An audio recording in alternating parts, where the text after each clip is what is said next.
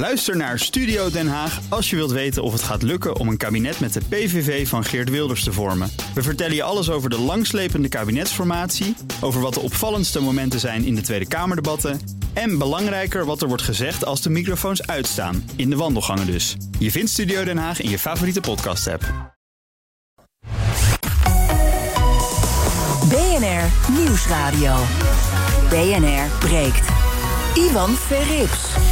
Hallo en welkom bij BNR Boulevard. De perfecte onderbreking van je werkdag. Vanaf half twaalf praat ik over het nieuws van vandaag... over het OMT-advies van gisteren... over voorbereiden op de zomervakantie.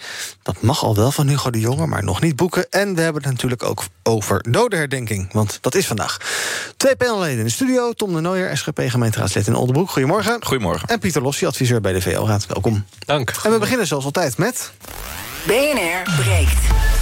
Breekijzer. Ja, ik zei het al, vandaag uh, dus de scheiding van Bill Gates en zijn Melinda. En dat is, hoe je het ook went of keert, blijkbaar wereldnieuws. Na 27 jaar huwelijk houdt uh, de huwelijksboot op met varen... en gaat een van de rijkste koppels ter wereld scheiden. Zowel Bill als Melinda, bekend als... Uh, nee, zowel Bill is natuurlijk bekend als oprichter van Microsoft... en Melinda was zijn vrouw. Die stuurde een uh, tweetje de wijde wereld in en daar schreven ze dit. Some breaking news on Bill and Melinda Gates. Just moments ago, the pair tweeting that they are filing for divorce. Bill Gates, I'm just reading from his Twitter here, after a great deal of thought and a lot of work on our relationship, we have made the decision to end our marriage. Over the last 27 years, we have raised three incredible children, built a foundation that works all over the world to enable all people to lead healthy, productive lives. We continue to share belief in that mission and will continue to work together at the foundation, but we no longer believe we can grow together as a couple in this next phase of our lives. We ask for space and privacy for our family as we begin to navigate this new life. Ja, is dan niks meer heilig? Blijft ons van niks bespaard? Ik las ook allerlei grapjes als uh, misschien wilde Belinda geen uh, coronavaccin... of misschien heeft ze eindelijk door wat Bills plannen echt zijn met de wereld. Dat brengt ons bij ons breekijzer dus. De scheiding van Bill en Melinda toont aan... geld maakt niet gelukkig. Misschien denk je, ja, na 37 jaar uh, de bruid eraan geven... dan maakt zo'n bankrekening met een bedrag van ontelbaar veel nullen... ook niet veel meer uit voor je levensgeluk. Of denk je, nee, misschien zijn ze door die scheiding nog gelukkiger... en is dit een gewoon een gevalletje pech gehad, verder niks aan te doen en door. ik hoor graag jouw ervaringen met geld en relaties. Is uh, veel geld hebben een zegen of juist een vloek? En als je weinig geld hebt, dan is de vraag... is weinig geld hebben een zegen of juist een vloek? Maar eerst gaan we even praten over het uh, filantropische aspect van deze zaak... met Theo Schuit, hoogleraar filantropie. Goedemorgen. Ja, goedemorgen. Ik las bij Reuters dat de scheiding van de Gatesjes... de filantropische wereld heeft geschokt. Is dat ook zo bij jou aangekomen? Uh, nou, het is natuurlijk wel nieuws, uh, omdat het een hele grote foundation wereldwijd is. Maar uh, geschokt, ja, veel huwelijken blijken niet bestand te zijn. Maar goed. Ja, wat wij er verder nog over zeggen? Nou, nee, maar ik bedoel dat, dat wat meer van belang is, dat is wat is het effect? Ja. Gewoon voor, voor grote foundations. En nou, uh, dat effect is niet zo groot, want uh, uh, het is namelijk een vermogensfonds. Ze hebben een enorm vermogen. En ze geven per jaar ongeveer meer dan 5 biljoen of miljard in het Nederlands dan mm -hmm. uit aan allerlei maatschappelijke doelen wereldwijd. Maar het is een vermogensfonds, dus ze zijn niet afhankelijk van publiek die doteert aan de Bill en Melinda Gates Foundation. Nee. Ze hebben gewoon eigen geld. En dat zou anders zijn als je een geldwervend fonds bent, zoals in Nederland bijvoorbeeld, je bent Warchild. Uh -huh. En je ziet dat Marco Borsato gaat scheiden en die is dan ambassadeur van Warchild. Kijk eens, dan heb je gevaar voor reputatieschade. Mm -hmm. Want je denkt van ja, zo'n ontzettend aardige man, helaas gescheiden en dan Warchild. maar neem ook wat een veel, veel, nog veel prangender voorbeeld is de London School of Economics. Ja. Die hadden een aantal Gaddafi-leerstoelen. Ja, dat is heel prettig als, ja. als het dan politiek wat anders gaat lopen daar in, in, ja. in dat land. Ja. ja. Wacht, ik praat zo met je verder. Um, eerst even een rondje in de studio. Ja, ons breekijzer is dus um, geld maakt niet gelukkig. Nou, Pieter, kom op. Hoe vaak ben jij gescheiden? Hoe vaak ben je getrouwd? Ja, geen, geen keer. Oh, ik ben nog jong. Hm? Um, ja, volgens mij zijn ze uiteindelijk wel goed uit elkaar gegaan. Dus uh, uh, komt er verder geen rechtszaak. Wat ik wel opvallend vond aan het statement van uh, beiden... is dat er echt gesproken werd over het feit... dat die relatie niet verder zou kunnen groeien. Mm -hmm. daarvan denk ik, nou, misschien ligt dat ook aan een bepaalde economische mindset. Waarin je altijd ook het gevoel moet hebben dat dingen moeten groeien. En, en dat je niet kan koesteren hetgeen wat je nu al hebt. Mhm. En dat is denk ik het gevaar bij uh, het feit als je veel geld hebt. Kijk, uiteindelijk is de economie natuurlijk ook maar een, een gecreëerd verhaal. Een, een, briefje van vijf is minder waard dan een briefje van tien. Ja, dat is ooit verzonnen. Op het moment dat jij, laten we zeggen, te veel dat verhaal zelf wordt, omdat je zoveel geld hebt mhm. en minder daardoor in staat bent om je eigen verhaal te creëren en je eigen ervaringen en relaties in stand te houden, ja, dan kan ik me voorstellen dat geld wel een negatief effect heeft op, op een relatie. Ja, ja dus ja, oké. Eens, Tom? Ja, dat zou kunnen. maar je hebt veel geld. Maar, maar, het hoeft, maar, het hoeft helemaal niet, zeg maar. Hè. Nou, nou, of ik zelf veel geld, dat valt wel mee. Maar ik heb in ieder geval geen, uh, geen zorgen of zo. En ook geen, uh, geen studieschuld. Uh, maar ja, of, het kan zo zijn dat je op een gegeven moment... alles in getallen en cijfers en groei gaat uitdrukken. Maar het hoeft ook helemaal niet. Hè. Je kunt ook prima rijk zijn. Ehm, en, en echt wel een, gewoon een gezonde scheiding kunnen aanbrengen... Aan, tussen aan de ene kant je, je, je, vermogen en je, je zakelijke carrière... en aan de andere kant je sociale omgeving waar hele andere dingen belangrijk zijn. Uh, misschien groei niet eens iets is wat je hoeft te, te verwachten. Maar als je gewoon uh, gelukkig bent, uh, dat ook al heel veel waard is. En als je bijvoorbeeld in een huwelijk elkaar trouw belooft, mm dat dat ook een heel belangrijke pijler is. Dan gaat het niet per se om groei. Of kan iemand mij dan over twintig jaar nog meer brengen dan die nu al doet? Nee, dan, dan is trouw ook iets moois. En dan is. is, is ja, maar niet als het na 27 jaar ophoudt. Nou ja, dan, dan blijkt. Nou ja, dat is dus nu in ieder geval de, de, conclusie van morgen. En het schokkende nieuws. Dus, ja. Theo, nou zit hij eh, die Bill en Melinda Gates Foundation, je zei het al, zit op uh, tientallen miljarden. Ze hebben in hun leven ook al voor tientallen miljarden weggegeven. Um, um, momenteel zijn ze natuurlijk heel erg betrokken bij die ontwikkeling van coronavaccins. Kan zo'n scheiding daar nog van afleiden? En misschien inderdaad, ja, ik zei net al, uh, grapjes. Hè? Belinda wilde vast, hoe heet ze nou? Belinda of Melinda? Ik zeg het, laat het op Melinda. Wilde, Melinda. Ja, die wilde vast geen, die wilde vast geen coronavaccin. Ik maakte er een grapje van, maar dit zou natuurlijk ook allerlei complottheorieën kunnen voeden. Ja, maar uh, kijk, ze hebben al bij dat persbericht ook gelijk laten weten dat de foundation op geen enkele wijze geraakt wordt door deze privébeslissing. Ja. En die foundation is ook, eh, dat is ook voor de Amerikaanse wet zo. Uh, uh, om daar, uh, laten we zeggen, allerlei taxvoordelen te krijgen of belastingvoordelen. Het is een heel apart instituut wat enorm goed is geleid. Mm -hmm. En wordt geleid heel, heel laten we zeggen, marktgericht en, en, en, impact en, en, en resultaatgericht. Dus aan die enorme organisatie, ze werken ook iets van, geloof ik, iets van rond 1500 mensen. Uh, bij, die, uh, bij die enorme foundation. Dus daar, uh, daar hoeven we zeggen, geen angst voor te hebben dat die hele inzet voor bijvoorbeeld het bestrijden van de pandemie en de ontwikkeling van allerlei medicijnen, daar hoeven we niet bang voor te zijn. Nee, je zou kunnen denken, ja, Bill en Melinda Gates, dat is dus een stel, maar ze, ze werken ook samen. Althans, ik weet niet hoeveel, hoe, hoe ze in praktijk samenwerken, maar ja, je neemt wel elke dag je werk mee naar huis en andersom. Ja, dat is waar. Dat is waar. En hoe ze dat gaan oplossen, dat, uh, ja, dat, uh, dat uh, zullen we zien. Misschien. Ja. Ik denk niet dat er een verandering zal komen in het beleid van, van deze foundation. Nee. Um, zometeen gaan we ook nog even praten met Conchita van Roy. Zij is echtscheidsadvocaat. Sterker nog, die is er al. Goedemorgen, Conchita. Ja, goedemorgen, Johan. Ik ben er helemaal voor jullie. Waar, hoorde jij, waar was jij toen je dit vreselijke nieuws over Bill en Melinda hoorde?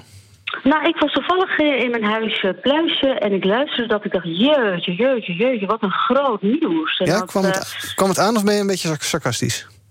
Nou ja, kijk, weet je, het regent hartstikke goed. Dus ja, hè, er zal geen bloed vloeien, dat blijkt wel. Hè? Ja. uh, ik kan me voorstellen dat uh, deze zaak voor jouw kantoor een uh, droomklus zou kunnen zijn, of niet? Uh, ja, zeker. Want dat zou betekenen dat, het, uh, dat ik het echtscheidsconvenant moet tekenen. Want dat, uh, ik ga ervan uit dat ze eruit zijn gekomen zelf. Hè, -huh. Misschien wel met hulp.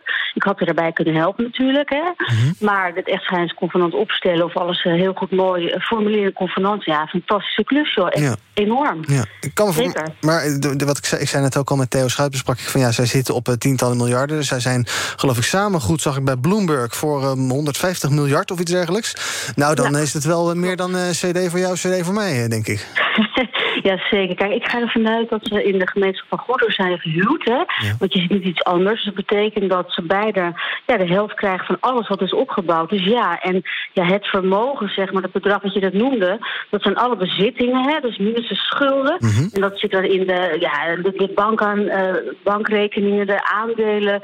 de huizen. En ik heb eens even gekeken ook, hè, van mijn beleving. Ik was even nieuwsgierig mhm. natuurlijk. Wie niet? Wat ze allemaal bezitten. Nou, en Bill Gates zegt van ja, ik, ik ja, ik, ik, ben niet zo'n spender, maar als ik kijk wat hij allemaal doet. Nou, hij heeft een landgoed, jongen. Dat is echt verschrikkelijk. Met computerschermen in zijn huis, waar overal de schilderijen uitpoppen, zeg maar. Mhm. zeg maar. Hij heeft een bibliotheek, hij heeft een manuscript van Leonardo da Vinci ook nog. Oh. Nou, hij heeft uh, auto's, hij heeft nou echt, hij investeert in vastgoed en noem maar op allemaal. Ja. En natuurlijk heeft hij ook een filantropische kant, dat is ook heel mooi. Ja. Maar uh, hij heeft veel te verdelen. Ja, en hij is ook goed voor, voor zichzelf dus. wat is jouw ervaring, Conchita? Is veel geld hebben, is dat nou een zegen of een vloeken in een huwelijk? Nou kijk, als je geld hebt, maakt het het leven wel makkelijk op zich. Want je kan doen en laten wat je wil. En zeker ook ja, wat hen betreft, zeg maar. Mhm. Het is fijn dat je ongelooflijk veel kan schenken, hè, zonder dat het je pijn doet. En dat is hartstikke mooi, hè. Maar tuurlijk, het kan ook een vloek zijn, hè. Want als je gaat scheiden bijvoorbeeld, en je bent niet uit, eruit, zeg maar, dat je niet in de gemeenschap gaat, maar gewoon ja, dat je echt die strijd aangaat, een vechtscheiding, ja, dan kan er bloed vloeien. En ja, dat is heel onaangenaam, hè. En uh, ja, zeker. En ja, geld is natuurlijk ook. Ja het, kan, uh, ja, het kan twee kanten op, vind ik eigenlijk wel. Want als je heel veel geld hebt, dan zitten ook heel veel mensen om je heen die wat van je willen. Uh, nou, noem maar op allemaal. Dus het eigenlijk twee kanten. Kan gelukkig maken, maar ook ongelukkig. Ja. Theo, je hoort ook regelmatig geld maakt geld. moeten, moeten Bill en Melinda zich ooit nog zorgen gaan maken om hun vermogen? Of is dat dermate goed geregeld dat zij, nou ja, niet in persoonlijke zin, maar dat ze eigenlijk altijd kunnen blijven uitgeven en dat ze zich nooit zorgen hoeven te maken? Om de aanwas van hun geld ook in hun stichting. Ja, want dat zie je ook in Nederland. Uh, bijvoorbeeld, je hebt ook in Nederland heel veel vermogensfondsen.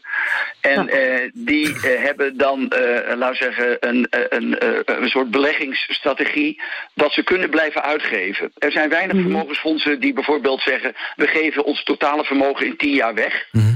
En dan houden we op. Dat is één voorbeeld uit Ierland. Eh, zo van zo'n fonds, maar dat zie je niet. Je ziet vaak dat ook Nederlandse fondsen, bijvoorbeeld het Rooms-Katholiek Oude Armenkantoor. Nou, dat bestaat sinds, in Amsterdam sinds 1600 zoveel. En die hebben een behoorlijk groot vermogen. En dat weten ze al die eeuwen weten ze dat gewoon in stand te houden. En een gedeelte daarvan wordt elk jaar aan allerlei maatschappelijke doelen uitgekeerd. Ja. En dat, zie je, dat zie je eh, eh, ook in de Verenigde Staten. Dus je hebt in feite een, laat zeggen, een, een enorm beleggingsstrategie om je vermogen zodanig in stand te houden dat je aan je maatschappelijke doelen kunt bijdragen. Ja, ik zei al, uh, dit was uh, zeker in de VS een groot nieuws, maar ik heb in Nederland ook wel de nodige pushberichten voorbij zien komen.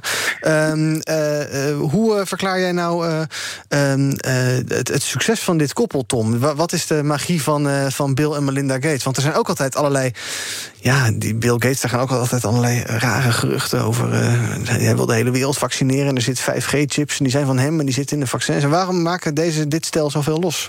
Nou, omdat je natuurlijk bepaalde belangen hebt en ook op het moment dat je ergens uh, economisch uh, of, of, financieel investeert en bepaalde patenten opkoopt. Volgens mij ging het om nanotechnologie en dat soort zaken. en op het moment dat je ook direct of dicht betrokken bent, ook op de farmaceutische industrie, en aan de andere kant pleit voor een goede verdeling van vaccins, ja, dan kunnen mensen dingen aan elkaar gaan verbinden, zeg mhm. maar. En op het moment, dat is dus een beetje het punt. Op het moment dat je bij veel zaken betrokken bent, kunnen andere mensen weer linkjes gaan leggen. En voor je het weet heb je theorieën de wereld ingeslingerd. die je, dat is het lastige van complottheorieën, ook soms helemaal niet zo heel makkelijk kunt ontkrachten.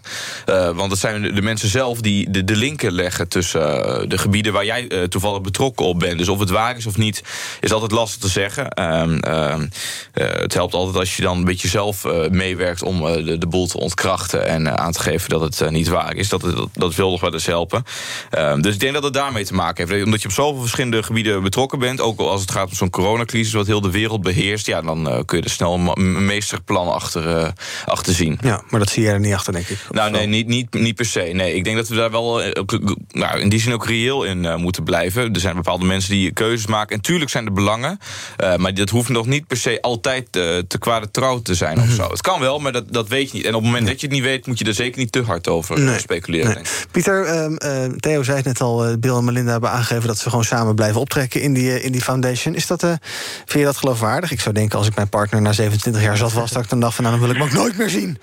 Op sodemieteren dan. Dat denk ik nooit hoor, maar dat zou je in theorie kunnen denken. Hey, luister. Hi, goedemorgen. Ja. Ik, ik vind het juist wel iets moois... dat er blijkbaar uh, uh, nog iets groters is wat, wat gecreëerd is... boven die relatie tussen Jeff en Melinda Bezos. Mm -hmm. wat, wat blijkbaar de, de persoonlijke spanningen... die mogelijk zijn ontstaan, overstijgt. En ik vind het ook wel... ik weet dat, niet of dat alle tijds is... maar ik denk dat veel kinderen die nu op de basisschool... op de middelbare school zitten... die gevraagd worden naar wat ze later willen worden... dat zij zullen zeggen, ik wil rijk worden. Ja? Uh, en met het geschetste beeld van uh, het huis... en, alle, uh, en al het vermogen van, van Jeff Bezos... Mm -hmm. denk ik dat dat echt een soort droombeeld is. Maar dat blijkbaar ook al dat vermogen niet per se hoeft te betekenen... dat je dan het perfecte leven leidt. En dat blijkt ook gewoon uit onderzoek.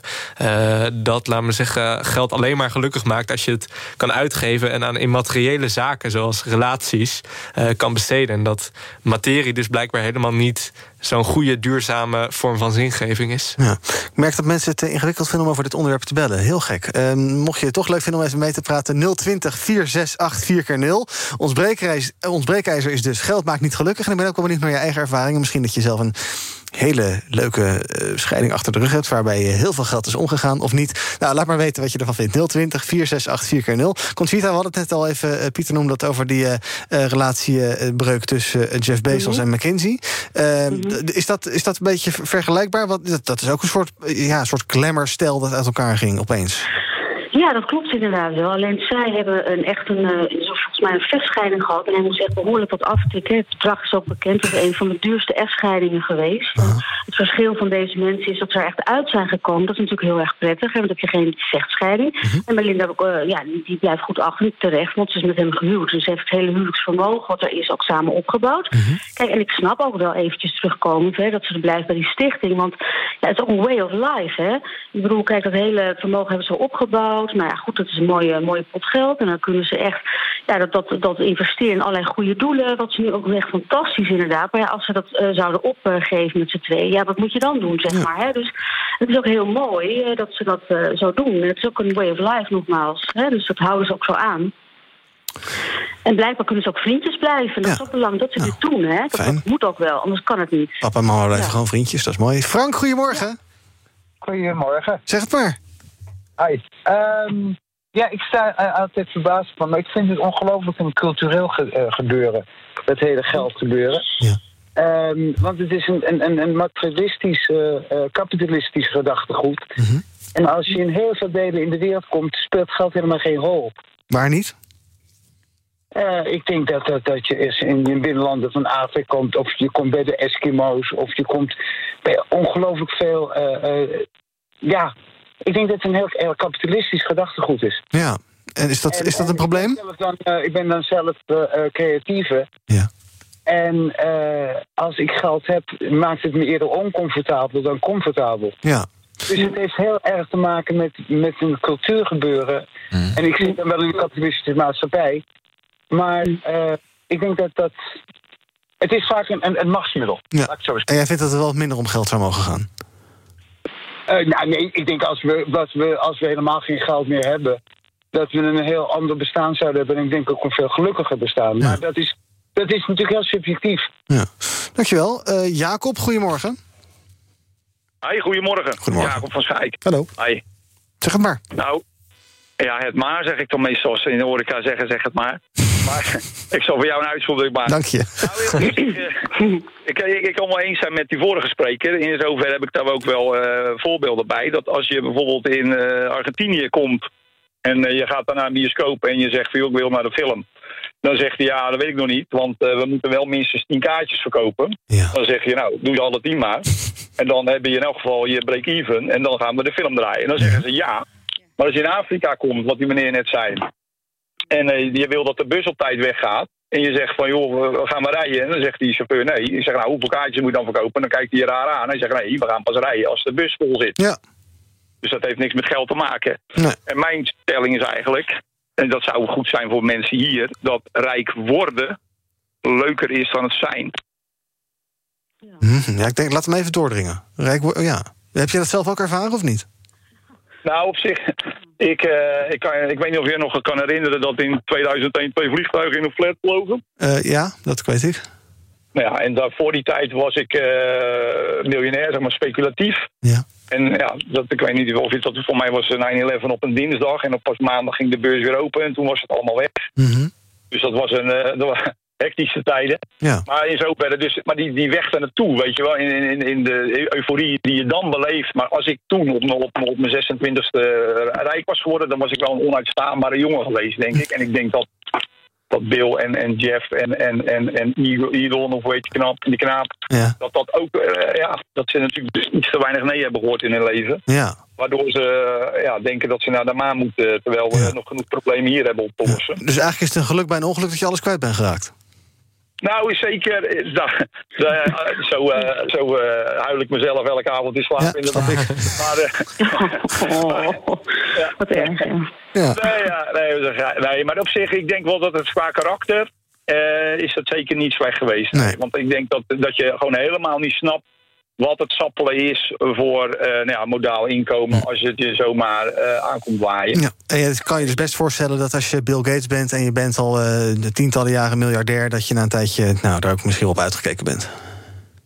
Ja, ik denk dat ja, dat is natuurlijk op zich een, een voorbeeld van iemand die wel antroposofisch of in elk geval altruïstisch Ja. bezig is met bestedingsdoelen. Maar er zijn natuurlijk genoeg. Bijvoorbeeld zijn, zijn maatje, hoe heet die, Paul Allen. Mhm. Ja, die, die, die, die, en ik denk dat Bill ook wel een jacht heeft waar, eh, waar eh, ja, je een half containerschip. eh, Vast wel. Vast geen rubberbootje. eh, zo. Nee. Ja, dus eh, weet je, dus in zoverre zijn, dat is natuurlijk toch, eh, ja, ik zou.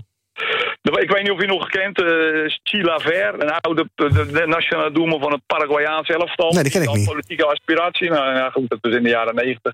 Ja. En die zei, als ik eh, eh, premier van Paraguay, het eerste wat ik doe is iedereen met meer dan 10 miljoen, die sluit ik op in een kooi. Mhm. En ze, krijgen, ze komen er pas uit als ze, als, ze, als ze de rest hebben afgestaan aan de gemeenschap. Ja, is niet gebeurd, denk ik. Eh, zou het slecht zijn. Ja, toch maar niet. Dankjewel voor het bellen, Jacob. Fijn dat je je verhaal hebt gedeeld. Eh, Henny, goedemorgen. Goedemorgen, met Henny. Zeg het maar. Hi.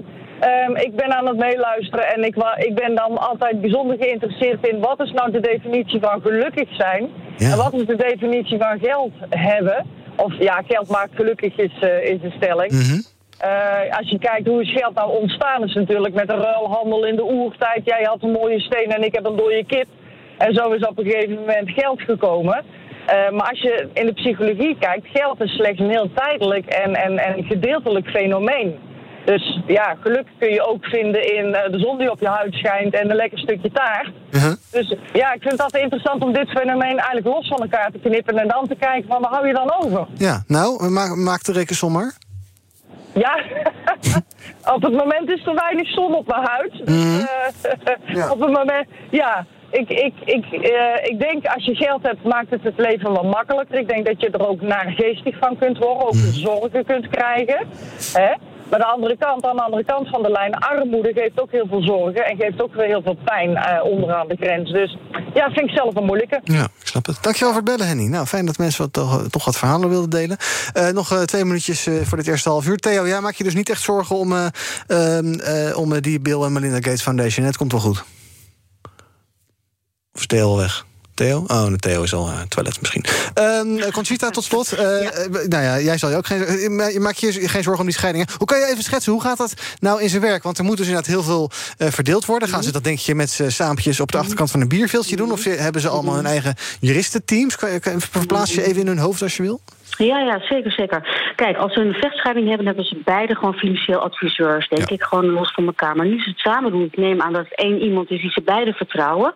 En dat die dus ook inderdaad gewoon hun belang alle twee waarborgt, zeg maar. Hè? Dus dan gaan ze het om tafel, dan gaan ze bespreken, nou, wat is er allemaal?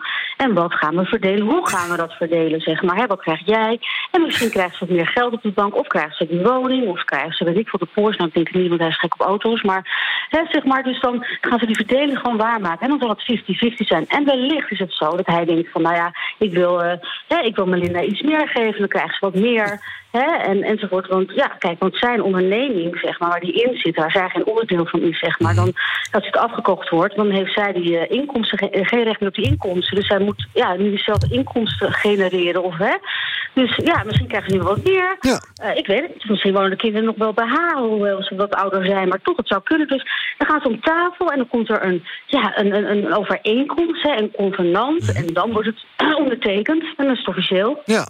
En dat is het dan. Ja, en eh, Melinda zal er vast niet uh, bekijkt van afkomen. Hè? Want eh, dat, dat heb je ook gezien bij de, bij de kwestie Bezos. Um, ja, bij, dus hij kreeg de helft van zijn vermogen was gelijk de helft de, de rijkste vrouw ter wereld. En ja. Bezos had het in no time weer terugverdiend, geloof ik. Ja, dus ja. precies. Ja. ja. Zo is het inderdaad. Ja. Dus het valt allemaal best wel mee. Oh, dus, uh, eind goed, al goed. Dank je wel. Zo is het fijn.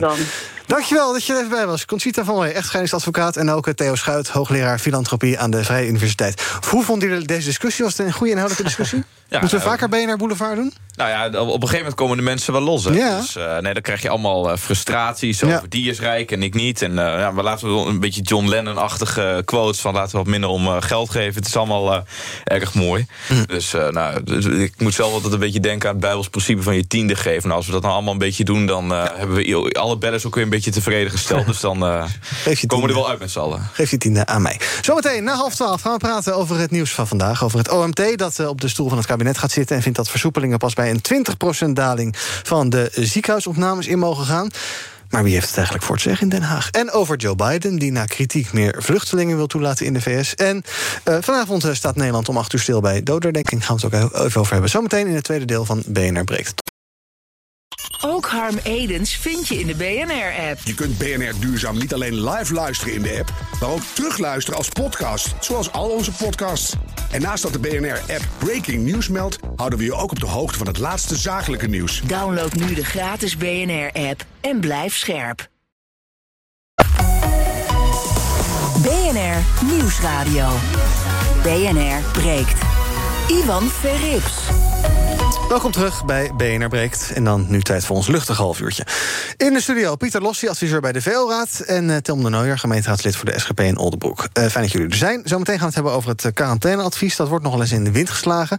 Er komt een plicht aan, maar de handhaving is heel ingewikkeld. Is dat nou een probleem of niet? En we gaan het hebben over ziekenhuizen die zich voorbereiden op code zwart. En gisteren een nieuw OMT-advies. Het OMT adviseert om pas te versoepelen... bij 20% minder ziekenhuisopnames. Een dergelijke daling is volgens het OMT nog niet zichtbaar. En dus vinden ze dat het kabinet nog lang niet mag versoepelen.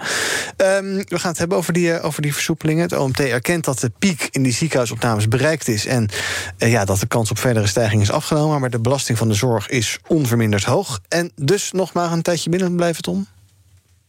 Hoezo doen we dat dan? Omdat het OMT dat zegt. Oké, okay, nou, ja, is, moeten we dat doen of zeg je van ja, uh, wegen, het, uiteindelijk moet het kabinet natuurlijk beslissingen maken. Ja. Um, ze hebben heel lang de witte jassen gevolgd.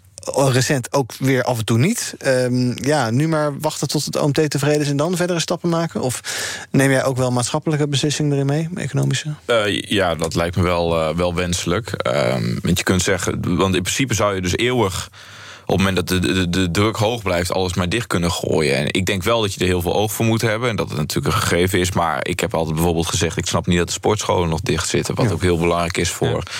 Uh, ik, ik, zie letterlijk mensen om me heen. Nou, laat ik het maar eens. Uh, ik zie letterlijk mezelf dikker worden. Mm -hmm, en uh, nee, maar je, je, sport minder. Je zit achter, als je de hele dag nou al achter je, achter je laptop zit. En daar je colleges volgt. Daar je, je kantooruurtjes maakt. Thuis. Um, en je kunt er ook nog niet uit om naar de sportschool te gaan en te bewegen. Het is ontzettend ongezond. Ik denk ook dat het heel belangrijk is voor de volksgezondheid. Dus ik snap wel dat je bijvoorbeeld de, de bruine kroegen nog altijd dicht houdt. Dat je zeker als er grote druk is op de zorg, wat het nog altijd is, wat je ook absoluut serieus moet nemen, daar heb ik het helemaal niet over. Maar dat bepaalde zaken gewoon echt onhoudbaar zijn. Dus ja, de, de pretparken en de, de dierentuinen, misschien uh, zul je daar nog altijd uh, voorzichtig in moeten zijn en daar niet alles weer losgooien. Maar ik snap wel die horeca-ondernemer met een restaurant die zegt van we kunnen het prima regelen en het mag nog steeds niet in, in de sportschoolhouder. Ja, daarvan zou ik wel zeggen van uh, geef die meer ruimte en doe dat open. Ja, uh, is dat een pleidooi waar je bij aansluit, Pieter? Die sportschool uh, opengooien? Zeker, dat lijkt me logisch in het kader van die algemene gezondheid. En daar valt wat mij betreft dan ook nog mentaal welzijn onder. Ehm, dat leidt namelijk uiteindelijk ook gewoon tot ongezonde keuzes. en, en in het ergste geval natuurlijk tot de dood. Mm -hmm. En dan kun je kijken naar het feit dat bijvoorbeeld het hoger onderwijs... natuurlijk eerder aangekondigd wel open zou zijn... maar echt negen van de tien studenten die ik spreek... Nog steeds dit jaar niet perspectief hebben om naar de campus te kunnen gaan. Um, dus ik, ik vind het wel belangrijk dat, er, dat ook die aspecten aan gezondheid worden worden meegenomen. Tegelijkertijd heb ik wel zoiets. Er is natuurlijk een soort routeplan 5.0 gepresenteerd. Openingsplan dit keer. Openingsplan 1.0. kijk, ik vind het wel belangrijk dat we nu ook gewoon geleidelijk die keuzes gaan maken. En op het moment dat je nu te vroeg bent met die keuze en, en later weer terug zal moeten, dan ja, komt dat ook niet ten goede aan de geloofwaardigheid van dat openingsplan. dus wat dat betreft zou ik zeggen, liever dan nog heel even wachten. en dan wel langzaam en geleidelijk de boel gaan opengooien. Ja. Het OMT toont zich een beetje gefrustreerd dat het kabinet die OMT-adviezen in ieder geval de vorige keer naast zich neerlegt. snap jij die frustratie? Ik zie Tom. Ja, die mensen gaan ze natuurlijk heel erg belangrijk voelen. Met alle respect. Zijn ze ook. Ja, nee, dat, heel machtig zijn ze. Ja, maar we hebben ze ook machtig gemaakt in die zin. Hè? Dus het is ook, ook door de, de adviezen die continu. Er wordt continu gekeken naar het OMT. Ja, dan, en op het moment dat je dan uh, adviezen op een gegeven moment niet meer worden opgevolgd. Ja, dan ga je denken, ja, maar hallo, uh, jullie zouden toch naar mij luisteren. Dus ik, ik, eh, nee, heel veel partijen hebben altijd. Ik bedoel, het is niet het, uh, het, nieuw, dit verhaal. Maar heel veel partijen hebben gepleit om het altijd te verbreden. En ook voor heel veel andere aspecten oog te hebben. Dat uh, gebeurt in mijn inziens onvoldoende. En dat, uh, ja, dat, dat verhaal heeft bijvoorbeeld de FVD wel eens gebracht. Van ja, die mensen die, die verschijnen nu elke keer in talkshows. Die gaan zich op een gegeven moment ook belangrijk voelen. Mhm. Dus stel, corona zou zelfs verdwijnen of zo. Of, ja, wat zouden die, men, die mensen zouden dat helemaal niet leuk vinden? Dus dat zou kunnen, omdat het toch menselijk. Wat gaat Ernst Kuipers dan doen? Ja, nou, nou ja maar je voelt je ook belangrijk. Hè? Dat is ook gewoon, uh, heel eerlijk, daar bedoel ik niet mee dat er allemaal kwade intenties achter mhm. zitten. Maar dat speelt wel mee. We zijn allemaal mensen en we vinden, sommigen zullen het ook allemaal wel prettig vinden dat ze bij op één aanschuiven en dat het kabinet zo na aan luistert. Dus we hoeven het ook niet allemaal heel serieus te nemen um, als het OMT zich een keer niet gehoord voelt. Mhm. Als er al van wordt afgeweken, terwijl die mensen al zo belangrijk zijn, zullen er ongetwijfeld ook goede redenen voor zijn. Dus daar hoeven we ons zeker niet voor te schamen. Nee, en die moet je natuurlijk wel communiceren. Misschien zou je wat structureler dan ook uh, advies moeten inwinnen. Uh, als je zegt van we vragen bij wijze van spreken elke week inmiddels een OMT-advies. Nou, misschien moet je ook een clubje economen instellen en daar elke week advies aan vragen. en een clubje. Maar, maar dat gaat niet meer gebeuren. Maar, hè, Kijk, je hebt natuurlijk allerlei verschillende organisaties en commissies om het kabinet heen, rondom besluitvorming in het maatschappelijk middenveld, in de overheid zelf, die inderdaad op hun deelterrein, en in het geval van het OMT is dat uh, infectiebestrijding, mm hun advies aanleveren. En inderdaad, uiteindelijk komt dat allen samen bij een kabinet en een Kamer die daar een keuze over moet maken. Uh, en het is belangrijk dat al die verschillende commissies en en clubs uh, versterkt worden. Maar ja, je kan niet altijd elk advies dat uitgebracht uh, wordt uh, opvolgen... omdat er soms ook inderdaad tegenstrijdigheden zijn. Ja. Um, wat ook bleek vandaag is dat overal in het land ziekenhuizen zich voorbereiden op code zwart. Dus dan ga je ja, als uiterste geval triage toepassen. De ene patiënt wel en de andere niet behandelen. En misschien dan dus wel uiteindelijk laten sterven. Um, is dat iets waar jullie je zorgen om maken? Of denk je dat onze zorg dermate goed is dat we dat uiteindelijk wel kunnen voorkomen? En dat het veel angst voor is, maar dat het uiteindelijk nooit gaat gebeuren. Dat we uiteindelijk nooit um, twee mensen van 40 eh, bij de IC hebben en dat we er eentje moeten laten gaan en eentje niet kwijt kunnen. Ja, kijk, internist uh, Marcel Levy heeft hier natuurlijk ook eerder bij BNR ja, uh, over gesproken. Het gevaar, denk ik, hiervan uh, is dat als ik zelf naar uh, IC- en ziekenhuisopname kijk, we nu wel heel hoog zijn, uh, maar bijvoorbeeld niet uh, hoger zijn qua opnames dan bijvoorbeeld in het voorjaar van 2020. Mhm. En dat er uiteindelijk natuurlijk wel een, een vorm van inflatie kan ontstaan op het moment dat jij urgentie blijft prediken mhm. en die urgentie uiteindelijk onterecht achteraf blijkt te zijn. Dus ik vind wel dat, laten we zeggen, zulke woorden die zouden niet te makkelijk gebruikt mogen worden. Ook omdat uiteindelijk je uh, daarmee kan creëren dat mensen zoiets hebben van... nou, er wordt steeds urgentie gecreëerd, dat blijkt niet waar te zijn. Dus uh, het is allemaal een leugen en 5G en Bill Gates, et cetera. Ja. Nou, dat is wel waar, denk ik hoor. Um, wil ik het ook nog even met jullie hebben over corona-adviezen. Um, uh, sorry, quarantaine-adviezen. Er is nu een advies voor, ja, als je uit het buitenland komt... ga tien dagen in quarantaine. Op de vijfde dag doe je een test. Test je negatief, dan mag je weer naar buiten. Wat blijkt vandaag uit het onderzoek van het RIVM... de gedragsunit en de GGD Goor... dat heel veel mensen zich er niet aan houden. 45% van de mensen die in het buitenland zijn geweest... die gaan de dagen daarna toch gewoon de straat op. Want ja, de hond moet uitgelaten worden en je moet naar de supermarkt. En nou ja, misschien wil je ook wel weer gewoon werken. Um, er komt een uh, verplichting aan. Uh, althans, uh, de politiek, de twee Eerste Kamer moeten er geloof ik nog over stemmen. Is dat nou een goed idee om die quarantaineplicht op te leggen voor mensen die terugkomen uit een zeer hoog risicogebied? Dus niet uit elk willekeurig land, maar als je uit een zeer hoog risicogebied komt, waar heel veel besmettingen zijn en waar misschien varianten rondgaan, is het een goed idee om mensen dan in, met een plicht in hun huis op te sluiten? Nou, ik denk het niet. Waarom niet? Ehm, nou, ook als je keek naar de huidige wet, hoe die in elkaar steekt en hoe dat zou moeten worden toegepast. Nou, die behandeling is in de Tweede Kamer al wel deels geweest. Uh, waarbij er over gesproken werd, uh, waarbij de belteams worden opgezet, waarbij uh, de achtergrondgeluiden bij telefoongesprekken, ja. dus waarbij je echt wordt gecontroleerd. Um, en ik, ik, ik, ik, ik snap ook het gevoel, stel je bent alsnog in een hoog risicogebied geweest, maar je voelt je helemaal niet, niet, niet ziek. Mm -hmm. Om dan zo lang in huis te blijven en dat het uiteindelijk met politiestaatachtige dingen zou kunnen worden afgedwongen, want er wordt echt heel dicht, tot, tot zelfs achter de voordeur, even door de ramen ge, ge, ja. gegluurd. dat soort praktijken, ja, ik ben daar geen fan van. Uh, aan de andere kant, adviezen werken ook steeds minder. Maar ja. dat heeft het kabinet, heb ik al wel vaker gezegd, volstrekt aan zichzelf te danken.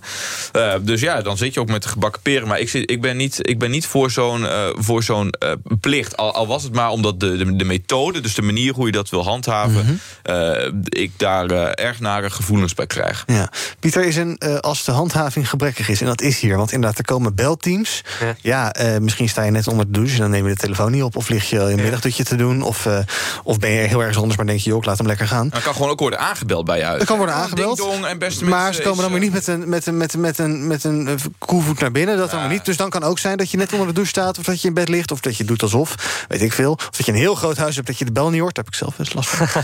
niet waar. Um, als de handhaving gebrekkig is... is zo'n wet dan eigenlijk per definitie bij voorbaat al gefaald?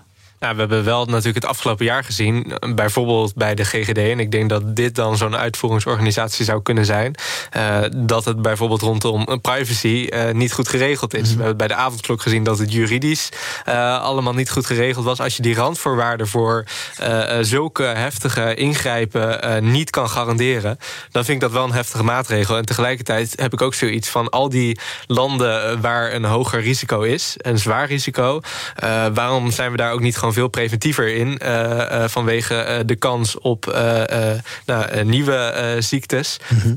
en zorgen we er niet gewoon voor. We hebben het in, bij India gezien ja. dat Nederland eigenlijk het laatste jongetje van de klas was. Dat we ook gewoon die, die vliegreizen die zo massaal zijn nog steeds wat eerder en wat daadkrachtiger durven te beperken. Mm -hmm. ja. ja. en als het dus om zeer hoog risicolanden gaat... dan moet je inruizen uit die landen verbieden. Wat mij betreft wel. En niet mensen straffen die dan toch terugkomen... en die dan met een gebrekkig handhaafbare wet uh, opsluiten. Precies. Want als je het echt zou willen, dan zou je denken... nou, dan moet je telecomdata gaan monitoren... en dan moet je mensen in de gaten gaan houden. Dan krijg je wel een beetje inderdaad politiestaatneiging. Ja, en ja, exact. Dus je kunt het net zover doorvoeren... als je het maar echt, ja. echt uh, handhaafbaar wil maken. En dat is volgens mij ook niet uh, wat, wat, we moeten willen. En aan de andere kant, mijn partij had ook kritiek op... zag ik toen het behandeld werd in de Tweede Kamer... dat vakantiereizen eigenlijk heel beperkt worden aangepakt. En we ons vervolgens wel heel erg zorgen maken... om de vakantieinfecties die, mm -hmm. die hier plaatsvinden. Dus iets met dweilen met de kraan open. Dus dat, dat begrijp ik in die zin ook wel weer. Um, dus dan zou ik eerder nog zeggen van... pak het dan aan de voorkant aan... en een beetje lopen janken aan de achterkant... en met een heel gebrekkig uh, hand, uh, handhavingssysteem... waar ja. we ook onze vraagtekens nog bij kunnen hebben... of we dat moeten willen... Uh, dan op die manier het proberen te corrigeren. Ja, tot slot geloof ik dat Hugo de Jonge... coronaminister Hugo de Jonge heeft gezegd van... ja, het zal allemaal niet waterdicht zijn, die handhaving... maar het zal mensen ongetwijfeld nou ja, afschrikken... om dan toch naar buiten te gaan. Nou, dus denk ik niet. Denk, nee? Ook gewoon als ik voor mezelf spreek... Hè,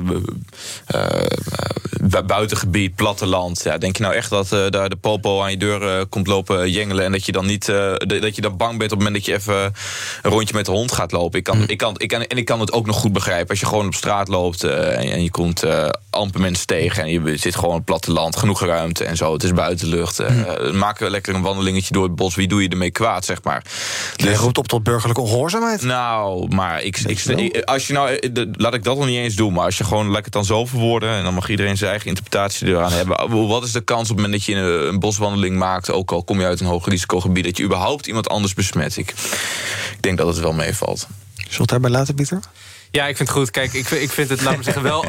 Asociaal... Roep je tot burgerlijke ongehoorzaamheid? Nee, dat zou ik liever niet willen doen. Ik vind het wel asociaal als je weet dat je corona hebt... of een, een grote kans hebt om corona te hebben... Mm -hmm. uh, dat je dan uh, willens en wetens uh, die, die, ja. die wetten en adviezen die er zijn... als je corona hebt, is wat anders. Dan natuurlijk. Dan, maar maar mee... daar komt weer geen plicht voor. Voor mensen die corona hebben. En die, die... Ja, dat is gek. Dat is gek. Maar ik, ik ben het wel met Tom eens... dat je uiteindelijk naar een systeem zou willen... voor de lange termijn dat gebaseerd is op vertrouwen in plaats van wantrouwen.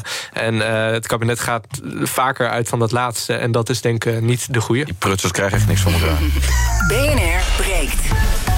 Zo, die quote is binnen, dankjewel. Nou, wel meer quotes, Ivan. De popo aan je deur loopt te jengelen. Oh, je Nou, hebt goed dat, meegeschreven. eh, ik hoor ik het al. schrijf mee, Ja. Nou, Thomas, eh, hartelijk groeten vanuit het eh, kleine studiootje... waar we de komende weken zitten vanwege de verbouwing. Ik doe elke dag even de verbouwingsupdate. Hoe is het beneden? Eh, nou, ik, er geen boorgeluiden zoals gisteren plotseling eh, opdoken. Nee. ik zit Nou, gewoon in een nog kleiner hokje.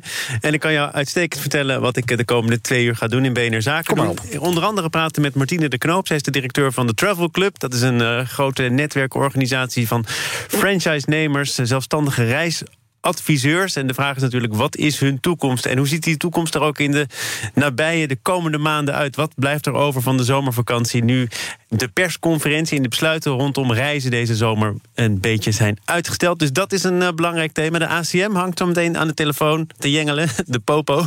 Nee hoor, maar eh, die gaan het wel Niet stevig... zo populair, Thomas. Dat past helemaal niet bij je. Nee, dat past. Ik heb het even moeten opzoeken, maar het is straattaal, Popo. Ja, Eh, ze gaan kijken wat er wel of niet deugt aan de duurzaamheidsclaims van verschillende bedrijven. Dus daar gaan wij eh, nader op in. Het beleggerspanel is er en een van de partners, een van de oprichters van Endite Capital, dat is een durfinvesteerder. En die hebben geld opgehaald. Nou gebeurt dat wel vaker, maar 250 miljoen in een fonds. En dat in een mum van tijd. Ja, dat zegt wel iets over hoeveel geld er in de markt is. En misschien ook wel hoeveel interesse er is om vroeg in te stappen in veelbelovende bedrijven. Die tot de top 5 van de wereld kunnen gaan behoren op bijvoorbeeld het gebied van AI. Nou, Interessant. Hoe gaat het scouten dan in zijn werk? Dat en meer in BNR Zaken doen. Nou, kom snel naar boven. Zien we je zo meteen vanaf 12 uur hier op BNR. BNR breekt. We gaan een rondje doen met eh, wat jullie opvalt, eh, eh, opgevallen is in het eigen nieuws. En Pieter, ik geloof dat eh, jij eh, iets hebt meegenomen... dat heel erg te maken heeft met de dag van vandaag, namelijk 4 mei. Ja, ik dacht, we kunnen het natuurlijk eh, over Bill en eh, Melinda hebben. hebben en andere zaken. Eh, maar ik vind het ook wel even belangrijk om, om stil te staan bij, bij dodenherdenking. En eigenlijk vond ik het nou, fijn om een verhaal te vertellen... wat niet zo bekend is in het Westen hier. Mhm. maar wat mij wel heel erg heeft, heeft geïnspireerd... en waar ik vandaag een beetje bij stilsta. Dat is een verhaal van een Nikolai Valivov, een Russische plantkundige. Een groot man die 15 talen sprak om zo met allerlei boeren te kunnen communiceren. Eh, en hij eh, had het plan in 1926 om een zaden- en plantenbank aan te leggen eh, voor toekomstige generaties. Om uiteindelijk, dat was zijn doel, honger de wereld eh, uit te krijgen. En dat deed hij in Stalingrad. Eh, en in die bank eh, waren zo'n 200.000 plantensoorten, eh, waarvan er ook echt tienduizenden eh, eetbaar waren. En uiteindelijk brak die oorlog daaruit. En eh, toen waren er stuk of. Nou, eh, toen waren er botanisten, dus eh, plantkundigen, die zich daar opsloten. Ja. eh, bij al dat eten. Om eigenlijk eh, die hele voedselbank te beschermen tegen de Duitsers. Ehm, en uiteindelijk na een paar jaar werden ze gevonden, allemaal dood. Eh, bleek dat er geen enkele graankorrel van alles wat daar binnen was, eh, was opgegeten. Toen zijn er verhalen gelezen van, van die plantkundigen. En wat zij hadden gedaan is dat zij die hele basis beschermd hadden tegen het gevaar buiten. En dat zij uiteindelijk allemaal verhongerd zijn. Dus nou, zakken vol met, met rijst en aardappelen en aardbeien. Omdat zij het, het algemeen belang in de toekomst, die wereldhonger eh, verhelpen, belangrijker vonden dan het, het individuele leed en het hier en nu. En eigenlijk staan we niet zo bij stil, maar die voedselbank of, of die plantenbank heeft heel veel betekend voor de biodiversiteit en het, en het eten eh, hier in het nu. Eh, en heeft ook zo'n 90% van al die honderdduizenden soorten eh, zijn ook echt eh, unieke soorten. Eh, nou, al die mensen die daar dus bij betrokken waren, die zijn eh, gestorven in die oorlog. Eh, en kenmerkend aan dit verhaal vind ik dat het zowel de kant van slachtoffers laat zien, namelijk zij die zijn eh, gestorven in deze verschrikkelijke oorlog, maar ook al die gewone mensen die, die helden zijn geworden in die, in die Tweede Wereldoorlog. Ehm, nou, en, en, en dat hoop ik. ik hoop dat mensen stilstaan bij het leed vanavond en vandaag dat is begaan, maar ook aan, de, aan de mooie kanten van de mensheid die toen eh, eh, nou, naar voren zijn gekomen. Ja, ook getoond zijn. Ehm, wat, eh, wat, wat, wat, wat doet dit verhaal met je? Als in, waarom, wil je dit, waarom koos je dit verhaal uit? Ja, omdat ehm, ik het gevoel heb in, in, in dit leven dat ehm, heel veel gaat om het, om het hier en nu en om het eigene. En dat we met z'n allen veel minder bezig zijn over waar willen we deze wereld brengen over eh, nou, de volgende zeven generaties. Hoe zijn wij als mensen in het hier en nu straks goede voorouders? Daar zijn we wat mij betreft weinig mee bezig. En dat er blijkbaar in die tijd mensen waren die dat algemene belang in de toekomst prevaleerden boven hun eigen individuele mhm. korte termijn belang. Ja, dat, dat vind ik zo, zo bijzonder. En nou, dat inspireert mij en, en hopelijk anderen om goed te doen. En, en uh, boven jezelf uit te stijgen om ja, deze wereld een mooiere plek te maken. Mooi. Tom, wat jou opgevallen in het nieuws? Oh, ik, oh, wil je nog reageren? Nou, ik vond wel. Ik, ik ken het verhaal inderdaad niet. Vond het wel een mooi verhaal. Dat is wel Maar als je meer wil lezen, waar, eh, waar kan je meer lezen? Als je de naam eh, Nikolai Valivov en uh, dan de botanisten die gestorven zijn in de Tweede Wereldoorlog in Stalingrad uh, intypt op Google, dan vind je de Engelstalige artikelen erover. Mag ik nog een vraag over stellen? Want, hoe, want nou, er waren dus heel veel zaden en er was dus eigenlijk best wel veel voedsel beschikbaar. Maar zal het er ook een heel klein beetje kunnen pakken. Want het was nog niet zo dat als zij daarvan zou zouden eh, eten. Uh, ja, ze moeten, waarom, waarom hebben ze zichzelf niet in leven gehouden? Want nou nu konden ze die, die, die, niet meer beschermen. Ja, maar ook, ook hadden ze niet een klein beetje dan kunnen opeten... omdat er toch zoveel beschikbaar was... en dan had je dus nog heel veel overgehouden. Of hoe zit dat dan precies? Ja, wat uit die uh, geschriften die daar zijn overgebleven is gebleken... dat zij, uh, uh, laat maar zeggen, die hele basis daar hebben bewaakt. En dat zij uiteindelijk vonden dat die bescherming... eigenlijk tot het bijna hun dood werd... belangrijker was dan, dan het consumeren van dat wat er gevonden was. En dat het dus ook echt zo'n hecht team was met, met zo'n belangrijk doel... Uh, ik kan natuurlijk niet in hun hoofden kijken. Maar dat ze uiteindelijk dus ervoor hebben gekozen om nou, dan maar zelf te verhongeren. En ook niet een deel van die uh, misschien in wezen beperkte op het oog lijkende voorraad. Maar uiteindelijk grootste natuurlijk ook voor de toekomstvoorraad ja, te consumeren. Tjoh. Nou, dan heb je wel een heel sterk doel of zo. Zeker. Was, hebben ze Wou dat ook, nog, ook nog over jouw nieuws hebben zo Oh, ja, nee, dat, dat, ja, nee, ik ben helemaal geïntrigeerd door dit verhaal. Uh, dus... Gaat zo even verder naar de uitzending. Ja, oké, okay, nee, helemaal goed. Nee, mijn nieuws was, uh, was iets anders. Dat, was, dat ging over Joe Biden. Die heeft nu wel een uh, iets andere migratieaanpak. Die wil mhm. toch uh, uh, wat ruimhartiger zijn naar vluchtelingen. En het is natuurlijk bekend dat dit een, een heet hangijzer is in de, in de VS. Mm -hmm.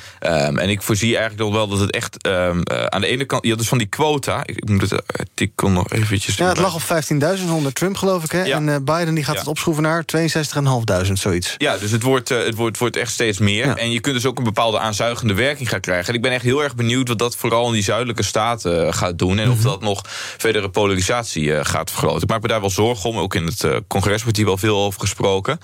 Um, en Biden wil ook nu met, uh, met, met soort van steunpakketten aan die Zuid-Amerikaanse landen wil die daar nog, of sorry, Midden-Amerika wil die gaan mhm. helpen. Um, dus ik ben heel benieuwd wat dat, wat dat teweeg gaat brengen. en een baardje zorg dus. Ik denk, het, ik denk het wel. Uiteindelijk ga, zie je ook, want het is natuurlijk niet alleen van je maakt beleid en, en, en dat zorgt voor polarisatie. Nee, het zorgt er ook voor dat het dus een aanzuigende werking heeft. Mensen die gaan nu denken van ja, onder Biden kan het weer. Het is wat, wat zacht weer uh, daar ook geweest. En um, uh, dat ze denken van nou, we kunnen nu toch de, de, de overstap uh, gaan wagen. En dat kan wel voor, voor ook schrijnende gevallen gaan zorgen. Want mijn algemeen, ik, ik heb ook nooit zoveel van het migratiebeleid, of je nou in de VS hebt of, of hier begrepen, dat we hebben van nou, we willen tolerant zijn. Dus we gooien de grens op en we mhm. laten mensen hier naartoe komen. Ik heb altijd gepleit voor, heb ik ook wel stukken over geschreven... voor een heel andere migratiepolitiek... waarbij de, de grenzen pot dichtgooit en zelf mensen uitnodigt. Mm En mensen opvangen, je kunt toch niet de hele wereld opvangen. Dus kun je gewoon de mensen uitnodigen, heb je daar controle op. En dat zorgt ook voor veel meer draagvlak. Dus en vang je vluchtelingen op en regel je het op een goede manier. En waar ik, bij links is dat volgens mij nog nooit doorgebroken. Waarom dat, waarom dat want volgens mij is dat een heel goed systeem... waarom je dat niet gewoon uh, zou moeten toe overgaan.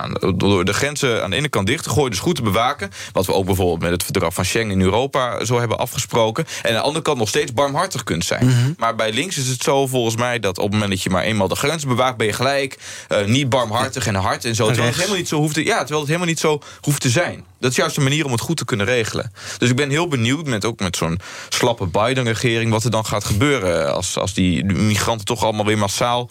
Uh, de, route naar de VS uh, zullen wagen. Ik denk dat we een andere keer verder over gaan praten. We nog even snel rondje socials doen? Ja, dat gewoon, kan het schelen. Uh, trending op de sociale media. Hashtag dodenherdenking. Hashtag 4 mei. Hashtag May the 4th be with you. Star Wars Day. En ook hashtag storm. Ja, Houtport vandaag. Het gaat vanmiddag ook nog stormen, dus let een beetje op. Vanavond wordt het wel weer rustiger, maar mocht je vanmiddag de weg op moeten... het is nu geloof ik weer wat rustiger. Nou, nee, ik zie de uh, terrasdingen, hoe heet dat? De parasolen best wel wapperen. Dus let een beetje op als je de weg op moet. Ik werd vanochtend bijna van de weg afgewaaid. Laten we het nog heel even hebben over mensen die Jaap van Dissel bedreigen. Gisteren stond er iemand voor de rechter in Arnhem. Die had getwitterd... Is een liquidatie op jou aanstaande? Vraagteken. En uh, iemand die had naar Rutte getwitterd uh, de vraag als... Uh, er moest geloof ik zijn keel worden doorgesneden, dat soort teksten. Um, dit soort mensen, daar hebben we denk ik geen begrip voor. Een Herman stond er gisteren dus voor de rechter in Arnhem. Die zei, ja, dit is geen persoonlijke bedreiging. En dit soort teksten, dat hoort gewoon bij sociale media, dit soort bedreigingen. Um, is het zo dat je nee. ook een nee? Ja, ik wil het even helder krijgen. Ja, maar... nee, echt, echt onzin. het, het, drijft blijkbaar mensen echt tot, tot gekte, deze coronacrisis. Uh, maar dat mag nooit een reden zijn om die mensen die zich nou, uh, vooruitwerpen in de openbare ruimte. Mm. om uh, hopelijk goede dingen te doen voor, voor het algemene goed.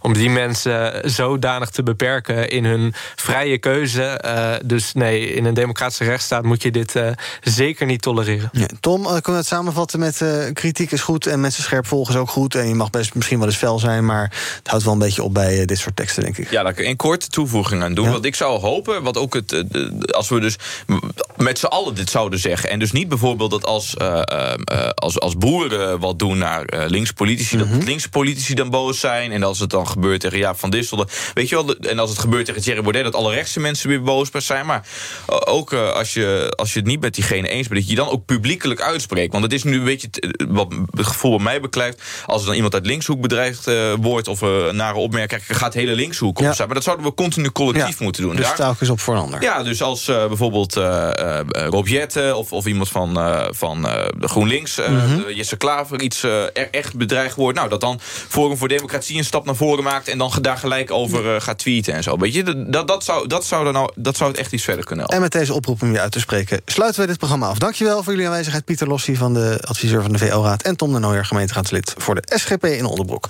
Morgen ben ik er weer. Tot die tijd kan ons volgen op de socials op Twitter, Instagram, YouTube en natuurlijk bnr.nl. Zometeen is Thomas er met zaken doen. Hij staat al te trappelen. Tot morgen.